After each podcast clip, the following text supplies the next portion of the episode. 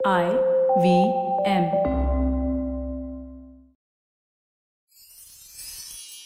எத்திசையும் புகழ் மணக்க இருந்த பெரும் தமிழனங்கே தமிழனங்கே உன் சீரிழமை திறம் வியந்து செயல் மறந்து வாழ்த்துதுமே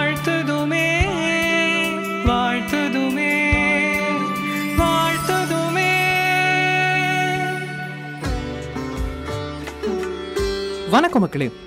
இது ஐவிஎம் போட்காஸ்ட் தயாரிப்பில் மருது மற்றும் அந்தோணியின் கண்ணகி காவியம். உங்களுக்காக இளங்கோவடிகளின் சிலப்பதிகாரம் ஒரு எளிய புதிய பார்வையில். தமிழ் மன்னர்களை இழிவா பேசின கனக விசையரை தோக்கடிச்சு அவங்க தலையில பத்தினி தெய்வத்திற்கான கல்லை சுமக்க வச்சு கங்கையில நீர்ப்படை செஞ்சிட்ட பிறகுதான் நான் வஞ்சி மாநகரத்துக்கு திரும்புவேன் அப்படின்னு சேர மன்னன் சபதம் செஞ்சான். அவன் சபதம் செஞ்ச மாதிரியே கனக விசையரை பதினெட்டு நாழிகையில தோக்கடிச்சு வெற்றி வாகை சூடனான். வாங்க கதையில மேலும் என்ன நடக்குதுன்னு தெரிஞ்சுக்க இந்த கதைக்கு செவிமடுப்போம் இது எபிசோட் இருபத்தேழு நீர்ப்படை காதை. தேவர்களால போற்றப்படுற சிறப்புடைய பத்தினி தெய்வமான கண்ணகிக்கு சிலை வடிப்பதற்காக இமயமலையிலிருந்து கல் எடுத்து அதனை கனக விசயன் அப்படின்ற வடபுலத்து மன்னர்கள் இருவருடைய தலையின் மீது ஏற்றி சுமக்குமாறு சேரன் செங்குட்டுவன் செஞ்சான். வீரக்கழல் அணிந்த சேரன் செங்குட்டுவன் தமிழர்களோட ஆற்றலை அறியாதவனாக பழித்து கூறி இழிவா கருதி போர் செஞ்ச ஆரிய மன்னர்களை கொல்லும் போர்ல வெற்றி கொள்ளும் திறமையுடையவனாயிருந்து அதுவும் பதினெட்டு நாழிகையில வெற்றி கொண்டான். இமயமலையிலிருந்து கண்ணகிக்கு சிலை வெடிப்பதற்கான கல்லை எடுத்துக்கொண்டு அத கனக விசையர் தலையில சுமந்துகிட்டே கங்கைக்கரை ஆத்தங்கரைய வந்து சேர்ந்தாங்க. மன்னன் சிற்பநூல் வல்லுநர்களை கொண்டு அந்த கல்லை கனக விசையர்களோடு சேர்ந்து நீர்பட செஞ்சான். கங்கையோட தென்கரையில ஆரிய நட்பரசர்களான நூற்றுவர்கண்ணர் அமைத்த மாளிகையில சேர மன்னன் தன்னோட படை வீரர்களோடு தங்கினான். அங்க பொன் மண்டபங்களும் நாடக அரங்குகளும் மகளிர்களோட அந்தப்புறங்களும் பூஞ்சோலைகளும் பொய்கைகளும் ரொம்பவே அழகா அமைக்கப்பட்டிருந்தது. வடநாட்டு மன்னர்கள் கொண்ட அகந்தைய போரிட்டு அழித்த அத்தகைய வீரப்போர்ல வீரமரணம் அடைந்த வீரர்கள் புகழுடம்பு கொண்டு ஸ்வர்க்கம் புக அவங்கள தேவ மங்கையர்கள் தழுவி வரவேத்தாங்க அத்தகையவங்களை பாராட்டி சேர மன்னன் தம்மை எதிர்த்து போர் புரிந்தவர்களுக்கு துணையா தான் கூட இருந்து போர் புரிஞ்ச எல்லா வீரர்களுக்கும் பரிசுகளை வழங்கினான். போர்ல உயிர் துறந்த வீரர்களோட மனைவியர்கள் அவங்க கணவர்களோடவே உடன்கட்டை ஏற அவர்களுடைய மைந்தர்களுக்கும் பரிசு பொருட்களை வழங்கினான். பனம்பூ மாலையோடு தும்பப்பூ மாலையும் அணிந்தவனா சேர மன்னனை போற்றி பாடிய புலவர்களுக்கும் பரிசுகள் அளித்தவனா ரொம்பவே சந்தோஷமா அரியணையில வீச்சிருந்தான் அங்கு சேர மன்னன் முன்பாக மாடலன் அப்படின்ற ஒரு அந்தணன் வந்து நின்னான். யார் இந்த மாடலன்? அப்படின்னு கொஞ்சம் நீங்க பிளாஷ்பேக்ல போய் பார்த்தீங்க அப்படின்னா கவுந்தி அடிகள் கிட்ட கோவலனோட ஃப்ரெண்டு அப்படின்னு சொல்லிட்டு கோவலனை பத்தின முழு வரலாறையும் அவன் செஞ்ச நல்லவைகளையும் ரொம்ப அழகா எடுத்து சொன்னான் பாத்தீங்களா மாடலன். அதே மாடலன் தான் இப்ப சேரன் செங்குட்டுவனை பார்க்கறதுக்கு வரான். வந்து என் அரசே வாழ்க. மாதவி என்பவள் பாடிய காணல் வரி பாட்டு கனக விசையர்களின் மணிமுடி தருத்த தலையை வருத்தியது. இவ்வுலகத்தையே தன்னுடையதாக்கி கொண்ட அரசே வாழ்க. அப்படின்னு அரசரை வாழ்த்தினான். அதை கேட்ட சேர மன்னன் அவனை பார்த்து பகைப்புலத்து அரசர்கள் அறியாததை நீவீர் அறிந்திருக்கிறீர். நீர் நவிழ்ந்த வார்த்தைகளின் பொருள் யாதோ? அப்படின்னு ஒன்னும் புரியாதவரா வினவினார். அப்ப மாடலன் அரசரை பார்த்து அரசே என் பெயர் மாடலன். தலை செங்கானத்தை சார்ந்தவன்.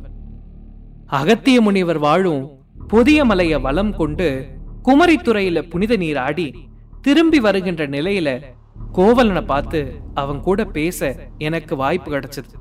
அதோட சேர்த்து சேர மன்னன் கிட்ட மாடலன் கீழ்கண்ட எல்லா செய்திகளையும் ரொம்ப விவரமா எடுத்து சொல்ல ஆரம்பிச்சான்.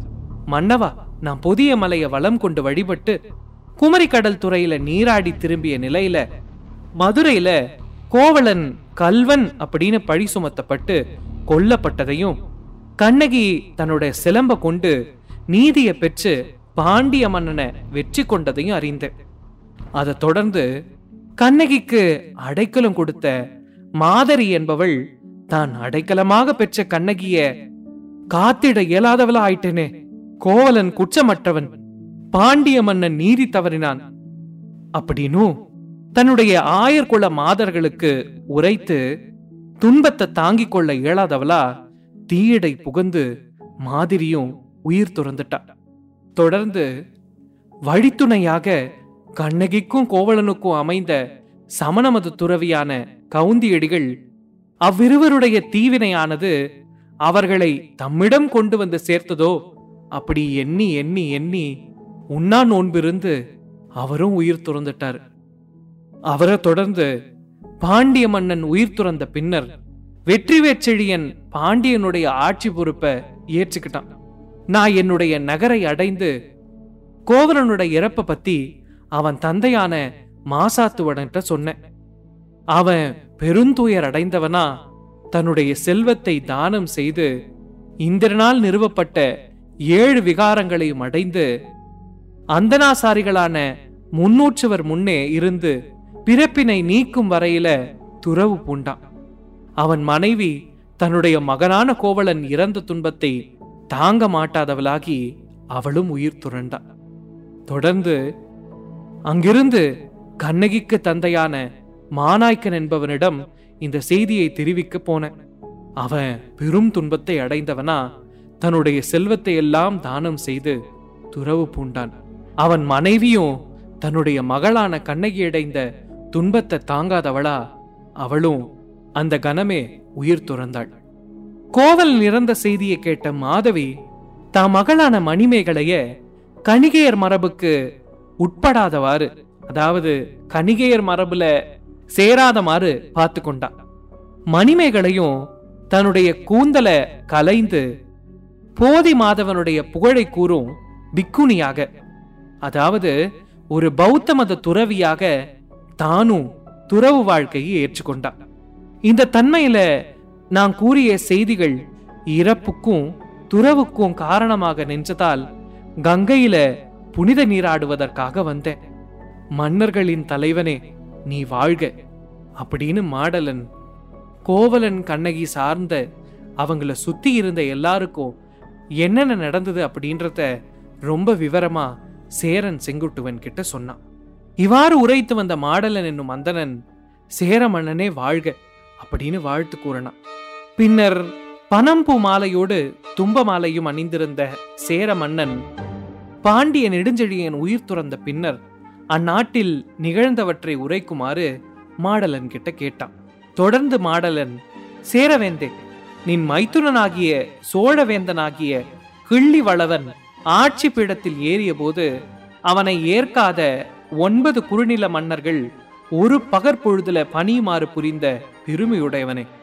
அத்தகைய குறுநில மன்னர்களின் ஒருவரான பழையன் என்பவரது காவல் மரத்தை வெட்டிய வீரவாளும் பனம்பு மாலையையும் உடையவனே.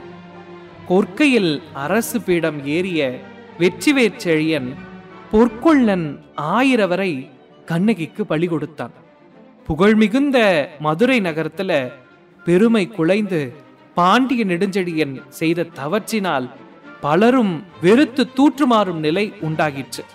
நாட்டில் அரசனை இழந்து அல்லோலங்கல்லோலமாய் இருந்த மக்களையெல்லாம் ஒன்று சேர்த்து வெற்றிவேச்செழியன் ஒரு பெரிய யாகம் ஊட்டினான்.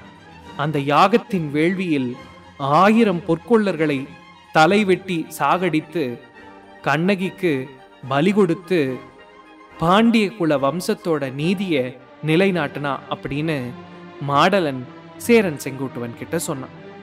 மாடலன் அப்படின்ற மறையவன் கூறிய எல்லா செய்தியும் கேட்ட சேர மன்னன் அமைதியா இருந்தான். அப்போது பகற்பொழுது மறைந்து மேற்கு திசையில தீப்பற்றி எரிவதை போல செவ்வொளி பரவத் தொடங்கியது. வானத்துல பிறை சந்திரனும் தோன்றியது. மன்னனுடைய குறிப்பினை கண்டுணர்ந்த காலத்தை கணிக்கும் நிமித்திகன் எழுந்து தொழுது அரசே நாம் வஞ்சி நகரத்தை விட்டு நீங்கி வந்து முப்பத்தி ரெண்டு மாதங்கள் ஆயின அப்படின்னு சொன்னான். சேர மன்னன் அங்கிருந்து புறப்பட்டு வரிசையாக கொடிகள் நாட்டப்பட்டிருந்த வீதிகளை கடந்து குன்றுகளை போன்று விளங்கும் மாளிகைகளையும் கடந்து ஓவியங்கள் தீட்டப்பட்ட விதானங்களுடைய அரண்மனையில விளங்கும் தன்னோட ஆசனத்துல ஏறி அமர்ந்தான். பின்னர் அவன் வாயிற்காவலனை அழைத்து மாடலனை அழைத்து வருமாறு ஆணையிட்டான். மாடலன் உடனே அரசனை வழங்கி வாழ்த்துறைகளை கூறினான். அரசன் அந்த அந்தணனை நோக்கி சரி பாண்டிய மன்னனை பற்றி சொன்னேன். சோழ மன்னனோட ஆட்சியை எதிர்த்த ஒன்பது குறுநில மன்னர்களையும் அழித்த பிறகு கிள்ளிவளவனது ஆட்சியும் வளமையும் சிறப்புடையதாக விளங்குகிறதா? அப்படின்னு வினவினான். மாடலன் மன்னவனை வாழ்த்திய பிறகு வேந்தே ஒளிமேவும் தேவர்கள் வியந்து ஏத்துமாறு விண்ணடை விளங்கிய மூன்று கோட்டைகளையும் தகர்த்து பகைவரை அழிக்கும் வேற்படை உரியது அவர் படை. புறாவின் துயர் நீக்கும் வகையில் பருந்து ஒன்றுக்கு தன்னுடைய தசையை அறிந்து கொடுத்த சிபி சக்கரவர்த்தியின் நீதிமுறையும் மற்றும் செங்கோலின் திறமும் மாறுபடுமா என்ன? அந்நாட்டில் தீதுடையது என்று கூறுவதற்கு எதுவுமே இல்லை அரசே. வறட்சி காலமாய் இருப்பதற்கு காவிரியும் இடம் கொடாது. நீரை பெருக்கி நாட்டின் வளத்தை சேர்த்து கொண்டே இருக்கிறாள் காவிரி தாய். அப்படின்னு சொன்னா மாடலன் உடனே சேர மன்னன் மாடலனுடைய இந்த உரையை கேட்டு மகிழ்ந்தவனாகி அவனுடைய எடைக்கு இணையாக ஐம்பது துலாம் பொண்ணு அழித்து பாராட்டினான். அடே என்னடா இது? அப்படின்னு யோசிக்க தோணுதுல? ஆமாங்க. அந்த காலத்தில் ஒரு துப்பு செய்தி சொன்னதுக்கு அவன் எடைக்கு எடை ஐம்பது துலாம் பொண்ணு அழிச்சிருக்காங்க. ம் எங்கே போகிறது நாம? ஐம்பது துலாமுக்கு.